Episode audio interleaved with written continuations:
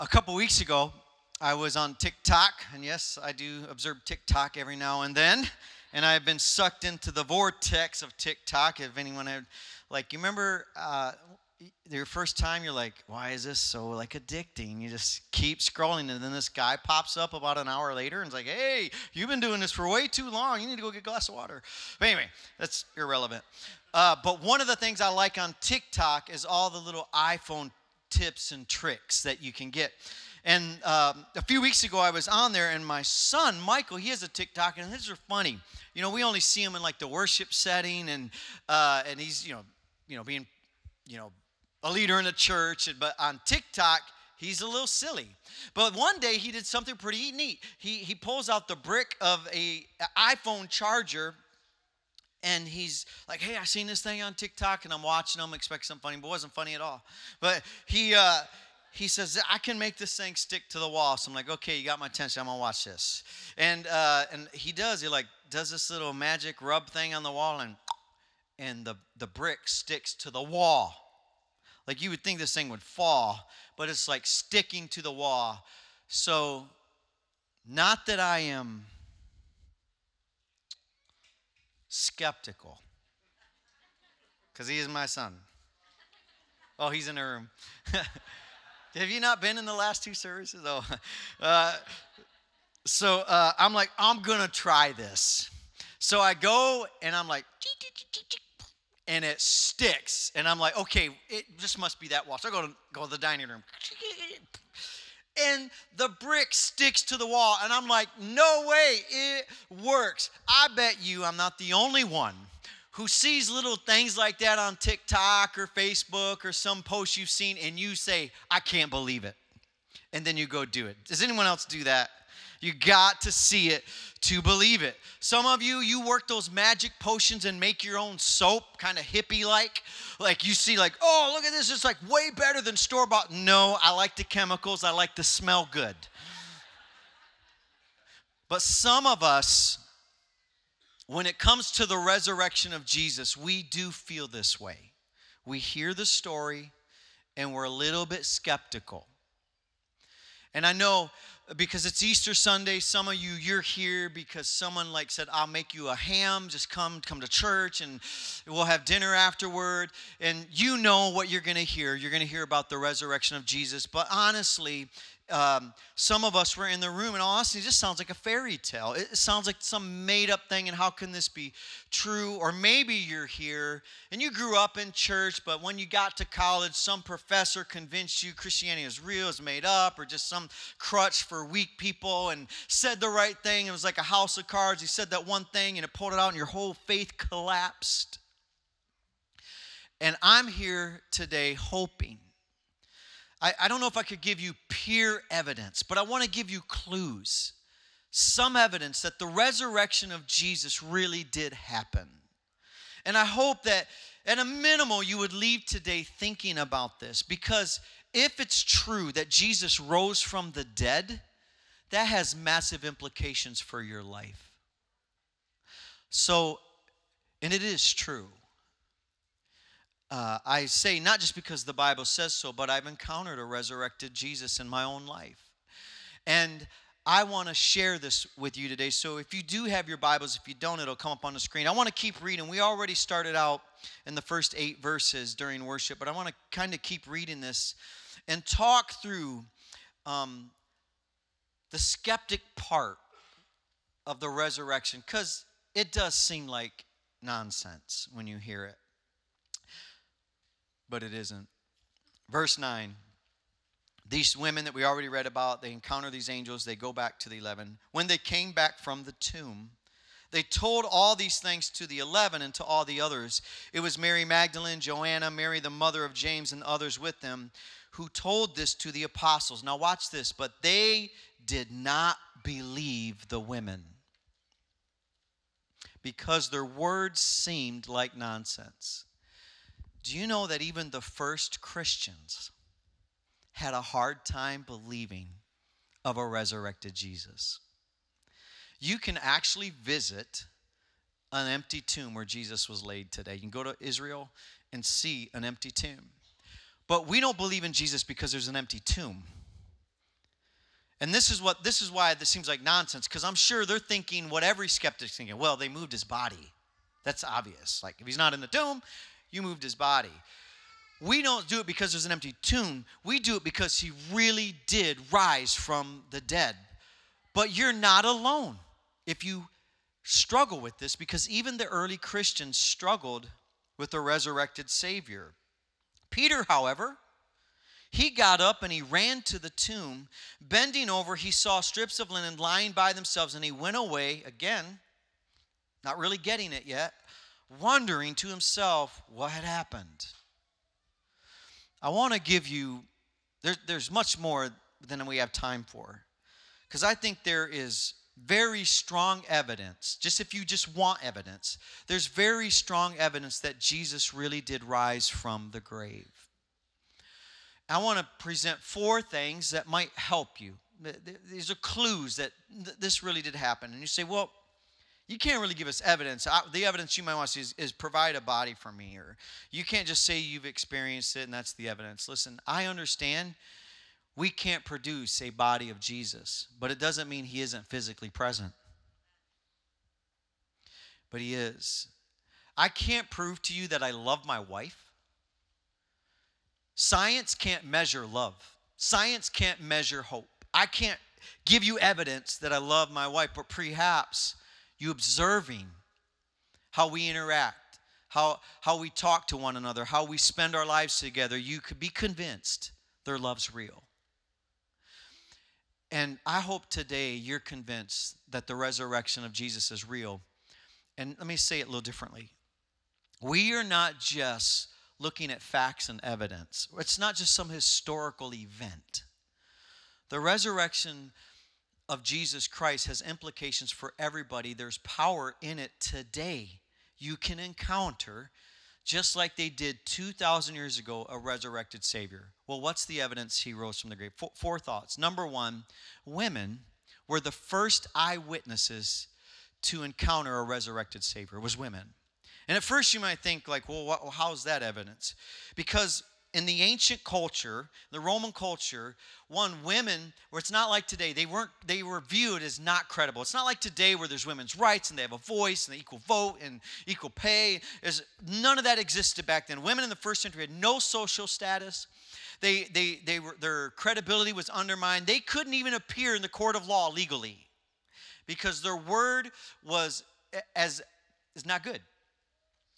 So, if you wanted to invent a resurrected Savior in ancient times, you would have never had, you would never start the story out as a that a woman seen it. It would have been a very high profile person, a religious leader, if you will. It would certainly have been a man. Only God could have known, let's reveal it to the women because they will have to tell the truth of the resurrection. If we start with the women, the men will have to get behind them. And there's all kinds of, I think, other implications that for, for early first Christians, women is, is a part of that. But the fact that God chose women first is number one uh, evidence because that none of the ancients would have believed that. Number two, so number one is women. Number two is the instant birth of the Christian movement. There was a massive worldview shift in the minds of early uh, uh, first Christians who were Jews. Um, a massive shift took place in their mind. First off, the Jewish mind could have never comprehended a person rising from the dead, a single person as being their savior. They wanted a political savior. They didn't think of him as a savior of their soul, as, as, as God among us. And they did believe in a resurrection, but it was everybody getting a resurrected body one day, someday in the future. It would all happen at one time, all of us, not a single person. So that was a foreign concept to their mind. Two, the Greeks didn't even want a resurrection. They viewed the, the physical body as something you didn't even want. You, that once you died, that was going to be better. Why would you want to come back to earth? So for the Greek, which was the culture that, that, that that Israel was in at the time, the Roman culture was at a Greek mindset. Either one, the Jew or the Greek, it was incomprehensible, but yet somehow overnight, an instant movement of Christianity was created. There was only about 100 Christians when he rose from the dead. He revealed himself to 500 people. This is documented. There are historical documents outside of, of the Bible, outside of Christianity, not even Christian documents, that document there was a man named Jesus who rose from the grave. It's Josephus records this and others. There are 500 they encounter him, but overnight, 3,000 come to know Jesus, and instantly the church is made. You can't explain an instant movement unless there's a resurrection. And the first believers had a resurrected Savior at the center of their faith. Now, why that's evidence is because no movement in history has ever happened instantly. All movements take decades. There are conversations, there are debates, there are scholars, and it takes, I mean, think about the civil rights movement. Even today, we still not figured that out. I mean, 60 years later, we're still trying to figure out some civil unrest among us. And even take it all the way back to the Civil War of the 1860s. Even then, so 160 years later, we're still working on this movement, but Christianity began in a moment. How do we explain that unless the resurrection of Jesus was real? It was real. A resurrected, centered view reality for the early Christians. Number three, 11 apostles were martyred for their testimony of Jesus. Now, I might give you this. Someone could die. So the Peter was hung on a cross upside down. I think Thomas was speared in the nation of India. One, one of the other apostles was actually filleted to death. I mean, the way they died, the 11, John lived, he died a natural death, but the other 11 apostles actually recorded, this is recorded in history, died believing Jesus rose from the dead. Now, someone might say, well, they made it up. That's the part that confused me. I would say you might die for something you believed if it was false but didn't know it was false. You might die if you believed it. But if you made it up, I have a hard time believing maybe you had one crazy one. Okay, maybe one out of 11 might do something crazy and die for something he knew was a lie. But I don't think all 11 disciples would be willing to die for a lie they know was a lie the because it wasn't like oh you're you're gonna you know like asphyxiation or you're going to go to the gas chamber. Was none of that existed back then. When you died in a roman culture it was excruciating. You would not want to die this way. And i think if it was a lie you would have instantly said you know what? Never mind. We made it up. Why were they willing to die if it was a lie? They weren't willing to die for a lie they were willing to die for something they known to be true that Jesus did rise from the dead. And my last thought on this is 2,000 years later, here we are still encountering a resurrected Savior. There are two, almost 2.4 billion Christians alive today that bear the testimony that Jesus has changed their life. How is it possible that billions are alive on the earth right now and billions probably before us? Have bared testimony, I too have encountered a resurrected Savior, and it's revolutionized my life. I personally can say this Jesus has changed my life. It's not just some fact that took place. I don't think anybody would argue that Jesus walked upon the earth. Even atheists acknowledge this. Like most people know, even scholars who don't believe that he was God, um, know that Jesus did exist. Where we kind of get crazy on it is like, well, he claims to be God and he claimed to rise from the dead. That's where people will part. However, we're not just talking about facts and events, something that took place 2,000 years ago. We are encountering a resurrected Savior right now, and there are a lot of people are bearing testimony to this. Radical changed lives, which is why we've been doing this series called Wildly Different. Last week we had um, a brother from Kosovo. He was Muslim, hated Christians. Think about this hates Christians. He was burning down churches in the nation of Kosovo. He hated Christians so much because he believed the lie that Christians was a violent religious movement until he encounters Jesus in a dream. and it radically changes his life. Now he's evangelizing Muslims, and now he's evangelizing people of other religions. You don't do that for something you hate that desperately unless you really encounter a real resurrected Savior. Here's a quick, if you weren't here last week, here's a quick version of Barat's story that he recorded for us. I've been praying for about 17,000 times during my life to understand the straight path. I have seen different religions and different countries fighting in the name of God and killing one another. We had a war with a country that was a Christian country. They came and killed people in my country in the name of Jesus. So I thought that actually Christianity promoted violence. After 17,000 times of prayer, I have realized actually that Jesus' life was all about love and also forgiveness. And also he will ask us to love our enemy too after so many time of prayer and, and trying to understand the straight path, I have met Jesus and I've met the straight path. During that time, God has called me to do something, and I remember that I had a dream that God asked me to build bridges between different nations. God has uh, made me to, to help other nations to be together, united in God, and also different religions to sit together at a table.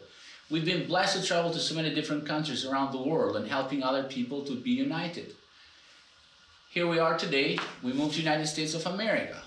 We thought that, you know, things are going to be hard here. And also the time that we live now, most of the people are saying this is a crazy time. But if we go back to the Bible and we see when was that not crazy time? When was a good time? If we start from Adam till Jesus, we see that every person in the Bible had a crazy time and a hard time. But their faith have kept them being strong in God. Because of their faith, we're still here today talking about this. And I think that this is a time where we need to understand that we need to keep our faith. Doesn't matter what we go through. This is not a crazy time. This is a normal time. Even, even that we're stuck here and we think sometimes that we don't know what to do, God has used that in a miracle ways. Me and my wife are working with 79,000 Afghani refugees all around the United States. And we've seen a powerful way that even 21 years later, after my wife was a refugee, now she's going to refugee camps and praying over different religions and different people, helping them to bring the love of God. What would convince a Muslim who hates Christianity, hates Jesus, to change religions in a hostile area where if you do this, when he became a Christian, it was just him and the whole village. No other Christians. He was alone.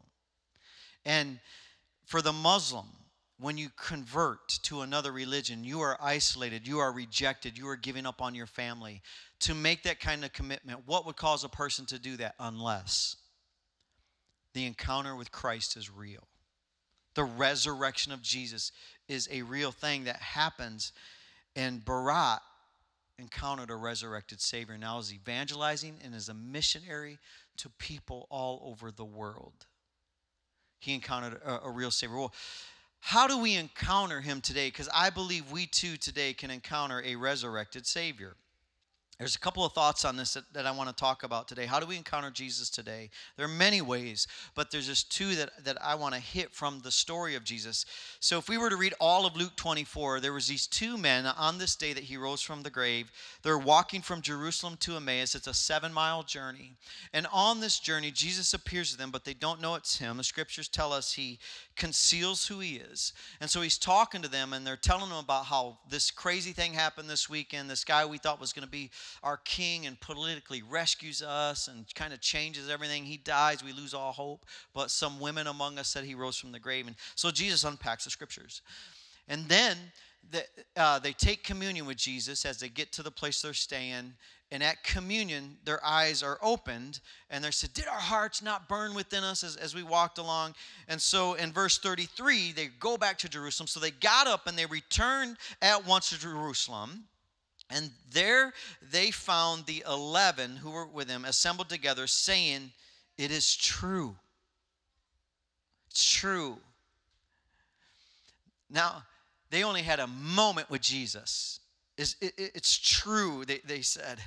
And the Lord has risen and has appeared to Simon. How do we encounter Jesus today? Well, these two men encountered him in communion, but they're telling their story to the other 11 so that they would get it too. Number one, it's through other people's stories. You can encounter Jesus through stories today. This is why we were doing the series Wildly Different. Psalms 107 Let the redeemed tell their story. Why? Because it's prophetic.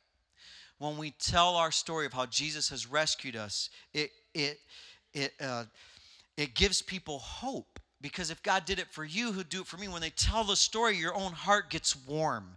It's like bearing on your conscience, and it's sacred and it's powerful. It's not just simple storytelling like some legacy or, or like some fairy tale or just like some mythical thing. No, these stories are real, real stories, real moments of Jesus, real healing that takes place. And we want that. Like if it's true for them, then it could possibly be true for me. And we encounter Jesus through the telling of stories, which is why Revelation 12 says, by the they overcome by the blood of the lamb and the word of their testimony. You can't have a testimony unless you first had some test that you had to go through to say, Jesus got me through this test. So we started out our wildly different story with Emily Klotz, who had just, she was abducted, and, and the worst that could imagine happened to her. And now she tells her story, and it brings freedom to people. She encountered a resurrected Savior Here's Emily's story. I was out for a jog. I was 19 years old, and a man came running across the street, dragged me across the street to where his car was parked in the woods, threw me in the trunk of his car, and drove off with me in the trunk. I felt around in the darkness of that trunk and I found a pair of handcuffs, a roll of duct tape, and a screwdriver. And I thought for sure I was gonna die. I was gonna be killed. In the moment that I thought I was gonna die, the meaning of life became crystal clear to me. I realized love God, love people is the only thing that mattered. And I hadn't been living that way. So I vowed to live that way if I survived this.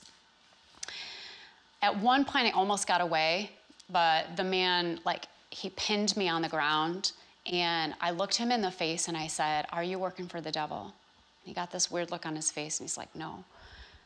I said, Well, God is with me. Well, he ended up taking me somewhere and he sexually assaulted me. And then he put me in the back seat of his car and I sang Amazing Grace. And as I sang Amazing Grace, I really realized that this was God's message to him that God's grace was available to him, even though he had just done this horrible thing, but also to me because I wasn't saved yet. I didn't have a relationship with Jesus yet. I needed God's grace for salvation just as much.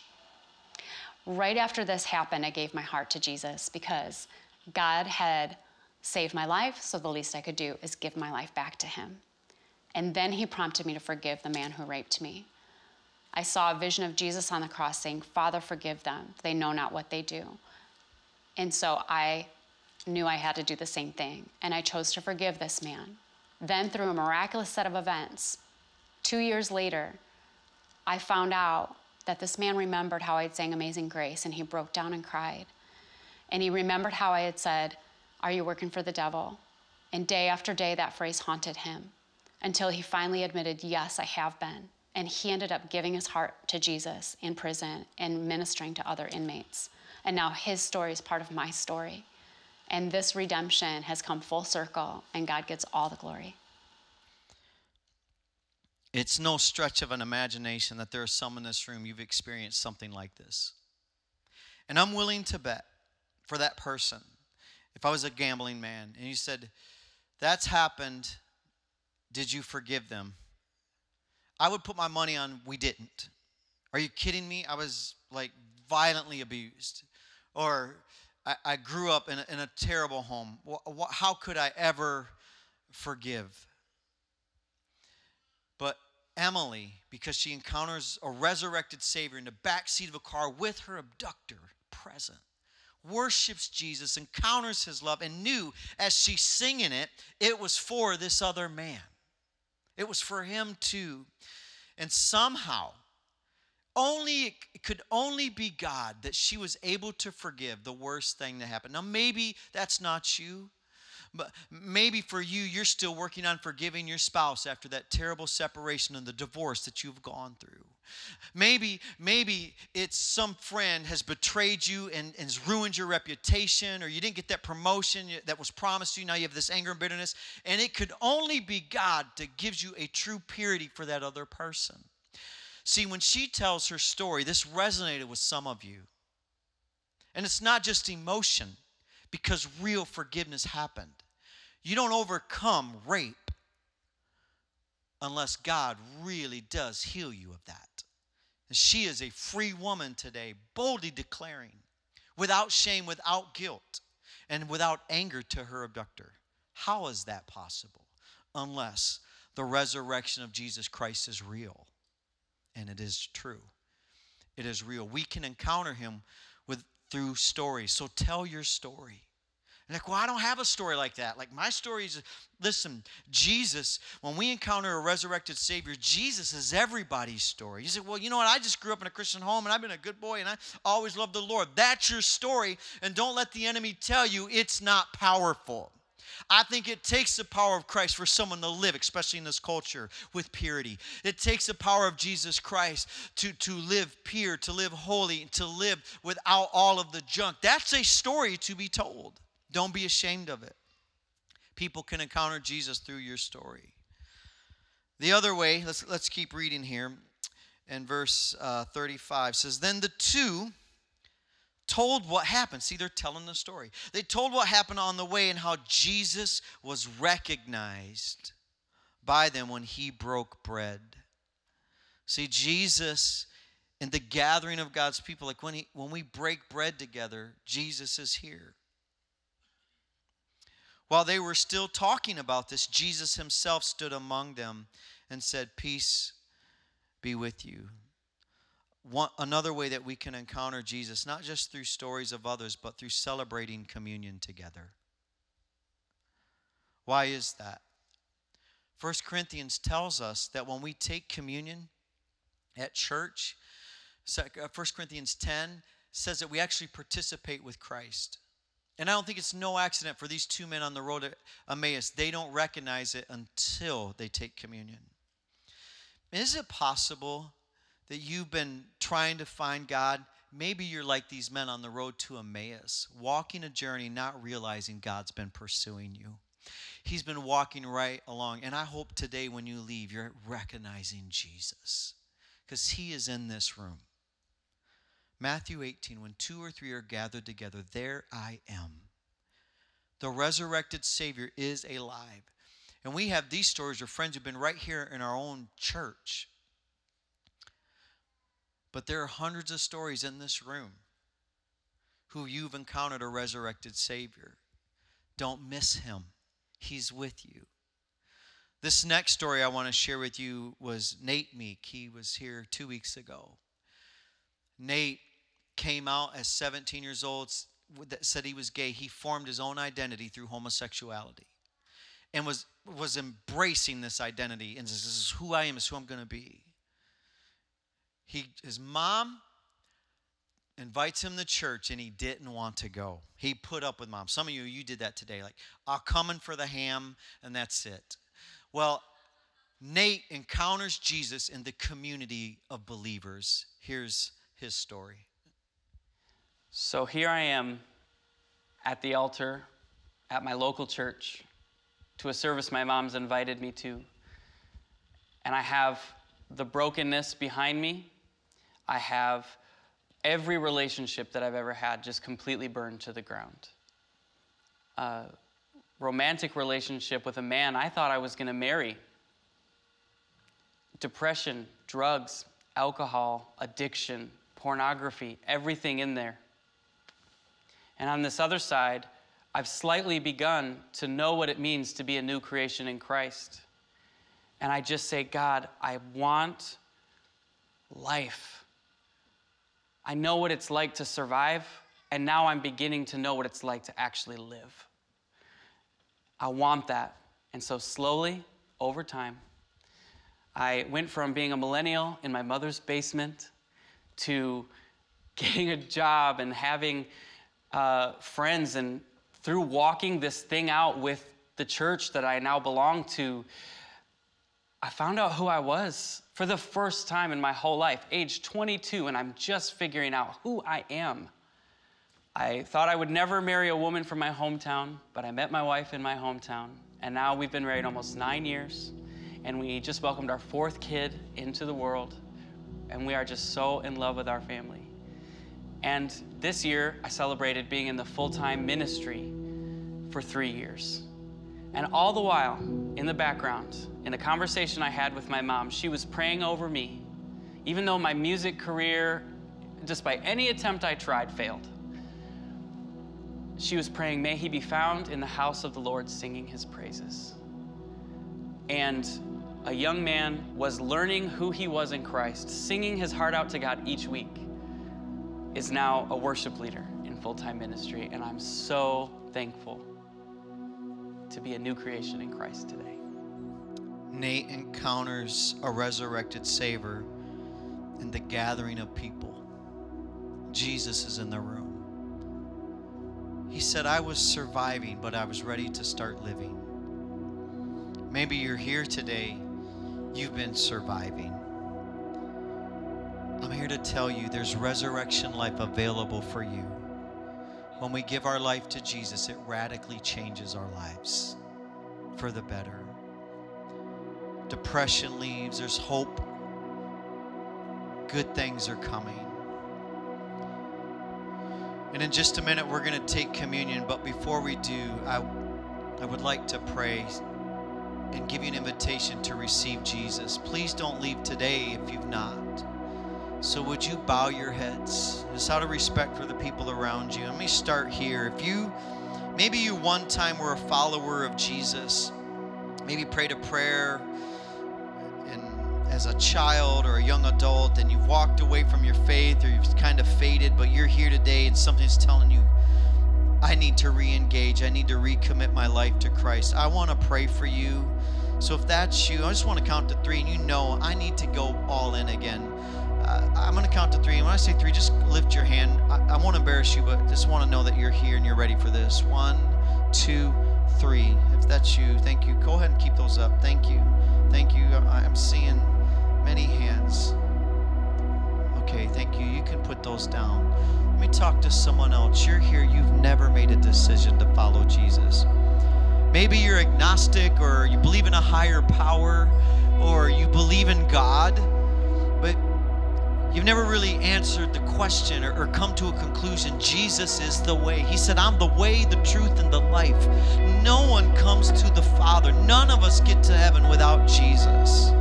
And you may think, well, that's narrow minded. Well, He said it, and He is the way, the truth, and the life, and He wants to give this to you today. You're here and you're ready for the first time to give your life to Jesus. I want to pray for you as well. So I'm going to count the three, and I want you to join with those others who lifted their hands. And you're saying, Yes, I'm ready. How do I do that? Romans 10 says, If we confess with our mouth and believe that Jesus is Lord, that He died and rose again, you will be saved. So we recognize we need Him, that He is Lord, He is King, He's our Creator, and He wants to save us. We confess it, we will be saved. If that is you, I'm going to count the three, and I want you to lift your hand. One, your heart's probably pounding. Two, if you've been thinking about God, this means He's been pursuing you. Three, quickly lift up your hand so I can pray for you. Thank you. Many hands. Okay. We're going to say a prayer together, and I just want you to repeat after me. Would you say this with me? Jesus. Let's say it louder. Jesus, today I invite you into my heart. I believe, I believe that you died and rose again, and I want you to save me. Forgive me of my sin and empower me to live for you. In Jesus' name.